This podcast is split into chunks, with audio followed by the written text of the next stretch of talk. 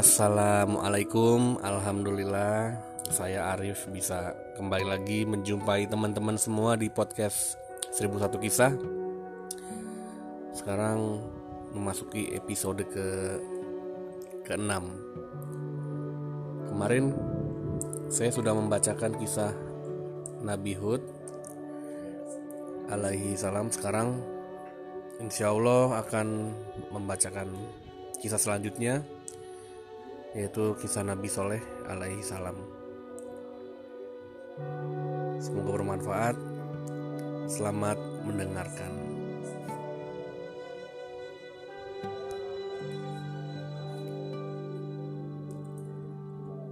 Nabi Soleh diutus oleh Allah untuk berdakwah dan menyerukan kebenaran kepada kaum Samud. Nabi Soleh sendiri masih ada hubungan saudara dengan Samud sama-sama keturunan Sam bin Nuh. Adapun silsilah Nabi Soleh adalah Soleh bin Abid bin Asif bin Masyih bin Abid bin Hazir bin Samud bin Soleh bin Arfaksiat bin Sam bin Nuh. Sedangkan silsilah Samud Samud bin Ad bin Irmi bin Soleh bin Arfakhsyat bin Sam bin Nuh. Jadi Samud adalah keturunan Ad. Samud ini kemudian beranak pinak, bercucu banyak sehingga terbentuklah suatu kaum atau suku yang disebut kaum Samud. Sedangkan Soleh adalah anak dari Abid keturunan Samud. Kaum Samud menghuni daerah Hadramaut, yakni daratan antara Yaman dan Syam, atau yang lebih dikenal dengan negara Syria. Kaum Samud ini mempunyai ilmu pengetahuan, keterampilan, dan kecakapan dalam bercocok tanam dan berternak. Dengan keahlian itu, mereka hidup makmur di Hadramaut. Semua itu adalah karunia Allah yang diberikan kepada mereka. Tidak hanya itu, mereka pun diberikan kekuatan fisik yang tangguh. Mereka sanggup mengukir gunung-gunung untuk menjadikan maaf, untuk dijadikan pemandangan indah. Mereka membangun gedung-gedung tinggi. Mereka juga membuat rumah-rumah di tebing-tebing gunung yang dilubangi dan dipahat. Namun, kaum Samud tidak mengenal Tuhan. Berhala yang mereka buat sendirilah yang mereka jadikan Tuhan. Hukum yang berlaku pun hukum rimba. Hukum yang bertentangan dengan kemanusiaan. Gaya hidup mereka menyimpang jauh dari kebenaran dan kemanusiaan. Orang-orang kaya hidup berfoya-foya, bermabuk-mabukan, berzina, dan lain-lain. Perampokan terjadi di sana-sini. Penganiayaan dan perbuatan zalim dapat dijumpai setiap hari orang yang lemah menjadi budak dan diperlakukan tidak manusiawi. Kemudian, Allah mengutus Nabi Soleh alaihi salam kepada kaum Samud. Nabi Soleh berkata, Wahai saudaraku, kaum Samud, kebiasaanmu menyembah berhala itu sangat keliru. Sesungguhnya, Tuhan yang wajib kalian sembah adalah Allah Hai Soleh, siapakah Allah itu? Tanya salah seorang dari mereka. Dia adalah Tuhan sekalian manusia, sekalian makhluk. Dialah yang berkuasa atas segala-galanya. Dialah tempat meminta ampunan, tempat memohon pertolongan dari kesulitan. Kata Nabi Soleh alaihissalam menjelaskan. Coba tunjukkan di mana Tuhanmu itu, Bagaimana wujudnya? Apakah sama dengan tuan-tuan kami? Masya Allah, kalian sungguh keterlaluan. Kalian tidak akan mampu melihat wujud Allah, jawab Nabi Soleh alaihi salam. Pembual, omong kosong kau, hai Soleh. Aku tidak mempercaya, aku tidak mempercayai omonganmu sedikit pun sebelum kau menunjukkan bukti mukjizatmu kepada kami. Tunjukkanlah bukti-bukti kehebatanmu sebagai nabi utusan Tuhanmu itu. Baru kami akan mempercayai dan mengikutimu, kata orang-orang Samud. Dialog ini diterangkan di dalam Al-Quran surat Hud ayat 61 sampai 62. Kaum Samud tidak menghiraukan perkataan Nabi Soleh. Mereka bahkan menganggap Nabi Soleh gila terkena sihir atau kerasukan setan sehingga omongannya ngabur. Mereka hanya akan percaya bila Nabi Soleh bisa menunjukkan tanda-tanda kenabiannya. Maka, Nabi Soleh pun memohon kepada Allah untuk memberikan mukjizat. Saat itu pula Allah memerintahkan Nabi Soleh untuk memukulkan tangannya ke atas permukaan batu yang ada di depannya. Setelah Nabi Soleh melakukannya, muncullah unta yang gemuk, besar, dan bagus. Tentu saja, kandungan susunya banyak. Orang-orang Samud terperanjat semuanya. Saking herannya, mereka bergumam bagaikan suara lebah. Nabi Soleh lalu berkata kepada kaumnya, Hai kaumku, inilah tanda bahwa aku adalah Nabi pesuruh Allah. Sembahlah Allah dan tinggalkanlah berhala-berhala itu Kalian jangan mengganggu unta ajaib ini. Binatang ini perlu minum sebagaimana kalian minum. Jika kalian menginginkan susunya, silakan memerahnya, kata Nabi Soleh menerangkan. Kisah tentang unta ajaib ini ada di dalam Al-Quran surat Asyu'ara ayat 155 sampai dengan 159. Sejak awal, Nabi Soleh telah memperingatkan kaum Samud mereka dilarang mengganggu unta itu, apalagi membunuhnya. Sebab unta itu bukan sembarang unta, melainkan mukjizat dari Allah. Jika sampai ada yang membunuhnya, dikhawatirkan Allah akan murka. Sejak itulah sang unta berkeliaran. Ia berpindah-pindah tempat ke mana pun ia suka. Setiap hari, orang-orang antri untuk mendapatkan susunya. Anehnya, Susu itu keluar terus walaupun banyak orang yang memerahnya.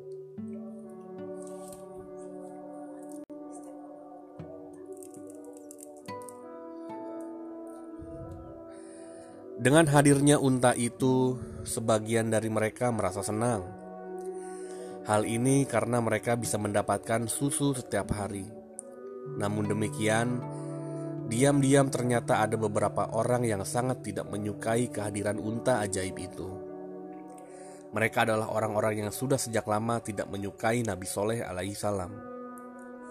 Pada suatu malam, mereka berunding untuk membunuh unta tersebut. Mereka khawatir jika unta itu dibiarkan terus hidup, akan semakin banyak orang yang beriman dan mengikuti Nabi Soleh. Akhirnya, para pemimpin orang-orang kafir sepakat untuk melenyapkan unta Nabi Soleh.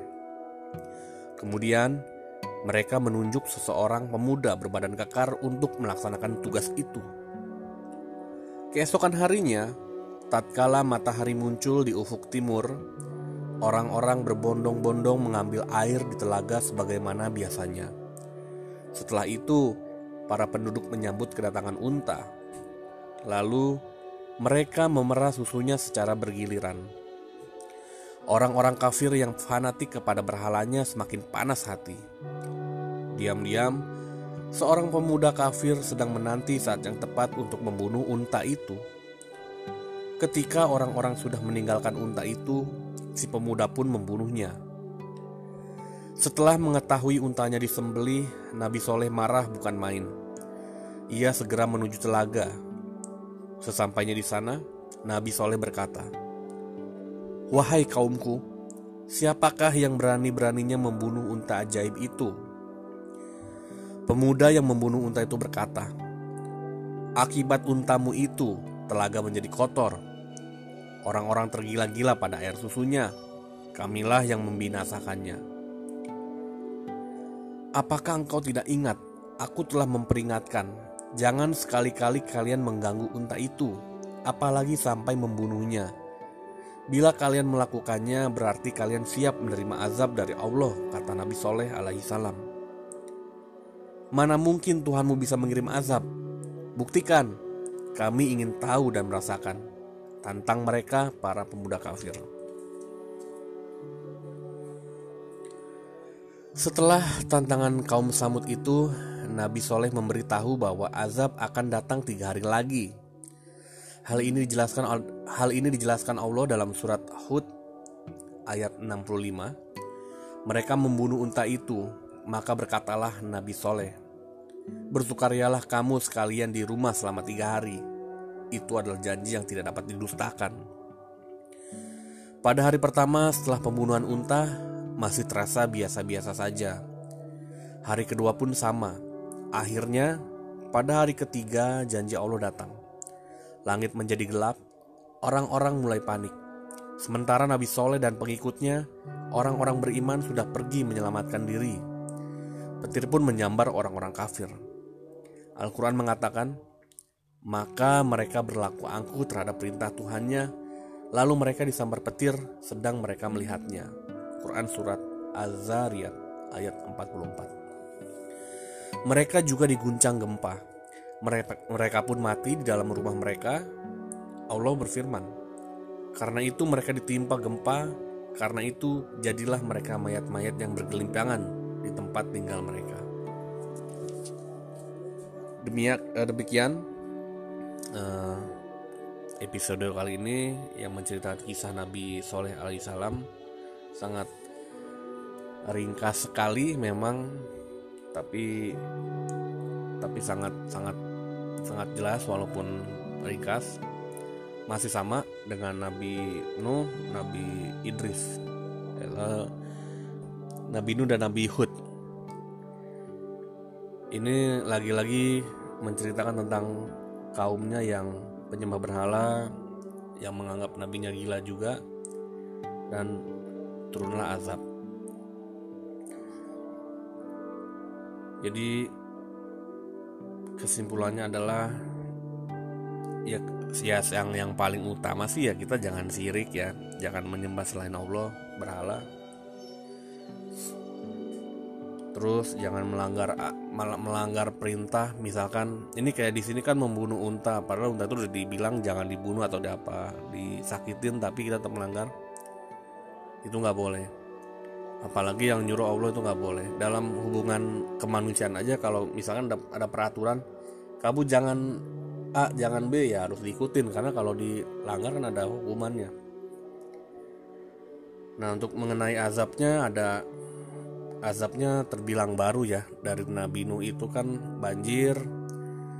Terus Nabi Hud azabnya untuk kaumnya yang kafir itu eh, angin angin badai, angin puting beliung. Nah di sini double nih di Nabi Soleh alaihissalam double. Di sambar petir sama gempa, cakep banget itu. Pada meninggal itu semua tuh kaum kafir tuh. Jadi menegaskan bahwa bencana-bencana yang ada sekarang di zaman kita ini sudah ada di zaman dahulu seperti itu. Dan azab azab itu nyata. Jadi ya janganlah sekali-sekali kita menyekutukan Allah.